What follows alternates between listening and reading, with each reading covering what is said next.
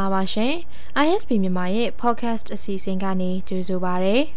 ။တိုင်းရင်းသားလက်နက်ကိုင်အဖွဲ့တွေရဲ့ခေါင်းဆောင်တွေကိုသူကိုယ်တိုင်တွေ့ဆုံဆွေးနွေးလိုကြောင်းစစ်ကောင်စီဥက္ကဋ္ဌဗိုလ်ချုပ်မှုကြီးမင်းအောင်လှိုင်က2022ခုနှစ်ဧပြီလ22ရက်နေ့မှာပြောခဲ့ပါတယ်။ဒီဖိတ်ခေါ်ချက်အပေါ်တိုင်းရင်းသားလက်နက်ကိုင်တပ်ဖွဲ့တွေအနေနဲ့မတူညီတဲ့တုံ့ပြန်ချက်တွေရှိကြပါတယ်။ဒါအပြင်စစ်ကောင်စီဥက္ကဋ္ဌရဲ့ဖိတ်ခေါ်ချက်ဟာအခြေအနေ၃ရက်ကိုထင်ဟပ်နေပါတယ်။ ဒီအချက်တွေနဲ့ပတ်သက်ပြီး ISP မြန်မာရဲ့ကနဦးသုံးသက်ချက်ကိုဒီတစ်ပတ်မှာနားဆင်ရပါမယ်။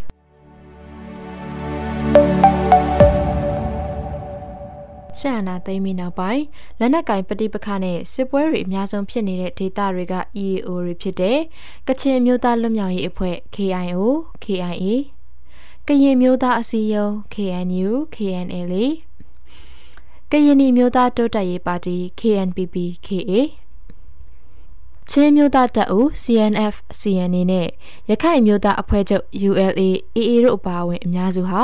စစ်ကောင်စီဥက္ကဋ္ဌနဲ့တွေ့ဆုံဖို့ညှဉ်းဆန်ထားပါတယ်။တွိဆုံဆွေးနွေးအပြေရှားရေးနီလန်းကိုလက်ခံပေးမယ်ပါဝင်တဲ့သူအားလုံးပါဝင်နိုင်တဲ့အခင်းအကျင်းဖြစ်မှပါဝင်ဆွေးနွေးမယ်လို့ KIA နဲ့ KNU အပါအဝင် KNPP နဲ့ CNF တို့ကပါထုတ်ပြန်ခဲ့ပါတယ် စစ်ကောင်စီဥက္ကဋ္ဌရဲ့ဖိတ်ခေါ်ချက်အပေါ်တုံ့ပြန်မှုတွေကိုကြည့်ရရင်အခြေအနေ၃ရက်ကိုမြင်သာစေပါတယ်။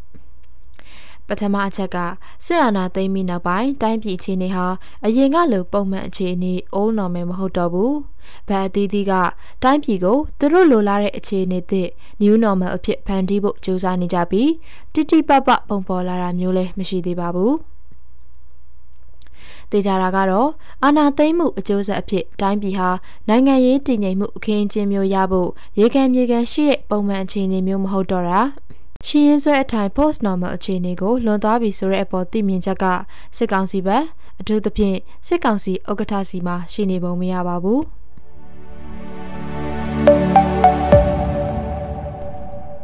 ဒါအပြင် social media ရဲ့ PR ကပဋိပက္ခမှာပါဝင်ပတ်သက်နေကြသူတွေပေါ်တက်ရောက်မှုရှိနေပါတယ်။ညီနိုင်ဆွေးနွေးဆွေးစက်မှုဖြစ်စဉ်တိုင်းမှာကနဦးကာလမရှိမဖြစ်လိုအပ်ချက်တရဖြစ်တဲ့လျှို့ဝှက်အပ်တဲ့အချိန်တစ်ခုအထိ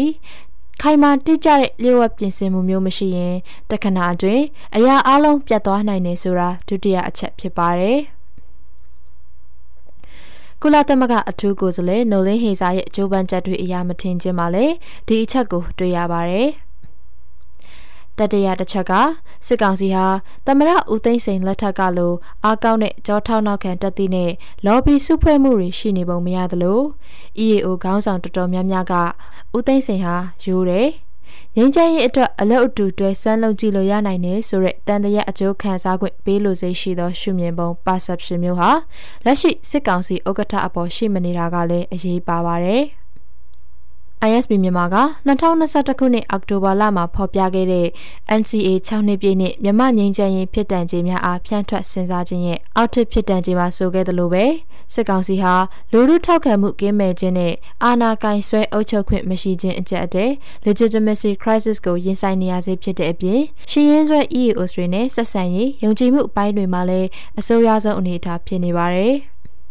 တစ်ဖက်မှာလည်းလက်နက်ကင်ပဋိပက္ခမြေပုံတစ်ကပိုကျလာပြီးတိုက်ပွဲတွေကပြင်းထန်နေပါတယ်။မြမလက်နက်ကင်ပဋိပက္ခမှာအသစ်အသစ်သောဇက်ကောင်တွေပေါ်လာသလိုရှီရင်ဆွဲ EOS အဖွဲ့တွေရဲ့ပါဝင်ပတ်သက်မှုနဲ့လိုလားချက်တွေကအပြောင်းအလဲဖြစ်လာပါတယ်။ အထူးသဖြင့်အရင်အစိုးရတွေစဉ်းစားခဲ့သလို2008ခုနှစ်ဖွဲ့စည်းပုံအခြေခံဥပဒေပြင်ဆင်ခြင်းကိုငြိမ်းချမ်းရေးဖော်ဆောင်မှုနဲ့တွဲချိတ်မယ်ဆိုတဲ့စဉ်းစားချက်အဟောင်းကအလုံးမဖြစ်တော့ပဲစစ်တပ်နိုင်ငံရေးကနေထွက်ချင်းကသာအပြေဖြစ်မယ်ဆိုတဲ့ယူဆချက်တွေပိုပြီးအကောင်းမောင်းတန်ဖြစ်လာပါတယ်။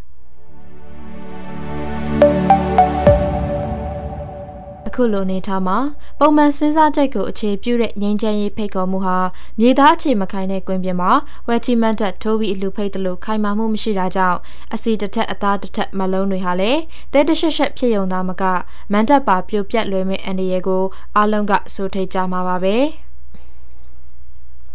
ဒါကြောင့်ပဲစစ်ကောင်စီဥက္ကဋ္ဌကသူကိုယ်တိုင်တွေ့ဆုံမယ်ဆိုတဲ့ငြိမ်းချမ်းရေးဖိတ်ခေါ်ချက်ဟာအောင်မြင်နိုင်ခြင်းမရှိပါဘူး။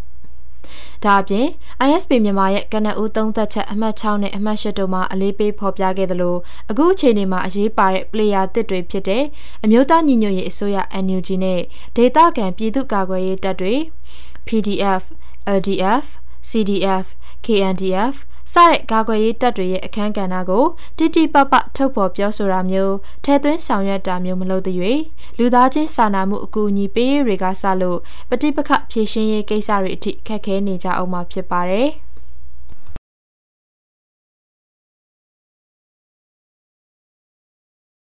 စစ်ကောင်စီရဲ့ငြိမ်းချမ်းရေးဖိတ်ခေါ်ချက်နဲ့ဆက်ဆက်ပြီးဖြစ်တန်ခြေနှစ်ရက်ရှိနိုင်ပါတယ်။ စစ်ကောင်စီကမ်းလှမ်းချက်မှာအများဆုံးရနိုင်တဲ့ဖြစ်တန်ကြီးကစီရေးတော်၎င်းနိုင်ငံရေးတော်၎င်းတဖွဲ့ချင်းစီအလိုက်သဘောတူညီမှု bilateral agreement လောက်ပဲဖြစ်နိုင်ပါတယ်ဒါကလည်းလုပ်ငန်းစဉ်အဆင့်လောက်သာဖြစ်နိုင်ပြီးသမရဦးသိန်းစိန်လက်ထက်က EAO အများစုပါဝင်ပြီး multilateral တနိုင်ငံလုံးပြစ်ခတ်တိုက်ခိုက်မှုရစရေးသဘောတူစာချုပ် NCA ကိုဖော်ဆောင်နိုင်ခဲ့တဲ့အဆင့်မျိုးမရနိုင်ပါဘူး။ ဒီလိုမျိုးစစ်ကောင်စီရဲ့ငြိမ်းချမ်းရေးကြိုးပမ်းချက်ကသူတို့မျှော်မှန်းသလောက်မပေါက်ရမအောင်မြင်ဘူးဆိုရင်အဆိုးဆုံးဖြစ်တန်ကြီးကစစ်တပ်တွေမှာသဘောထားတင်းမာသူတွေအကောင်းလာပြီးလက်ရှိထက်ပုံမိုသောကြီးမားကျယ်ပြန့်တဲ့စစ်ပွဲတွေဖြစ်လာနိုင်ပါတယ်။အခုဖတ်ကြားခဲ့တဲ့ကနဦးသုံးသက်ချက်ဟာလက်တလောဖြစ်ပေါ်နေတဲ့ထူးခြားအရေးပါတဲ့ဖြစ်ရပ်တွေကို ISP on point အဖြစ်ချစ်ချစ်လစ်လစ်ပိုင်းခြားပြီးအကဲဖြတ်ဖော်ပြခဲ့တာဖြစ်ပါတယ်။ အခုလိုနားတော်တာဆင်ခဲ့တဲ့အတွက်ကျေးဇူးတင်ပါတယ်။ ISP မြန်မာကတင်ဆက်နေတဲ့အမျိုးမျိုးသောအကြောင်းအရာတွေကို ISP မြန်မာ website မှာလည်းဝင်ရောက်ဖတ်ရှုလေ့လာနိုင်ပါတယ်။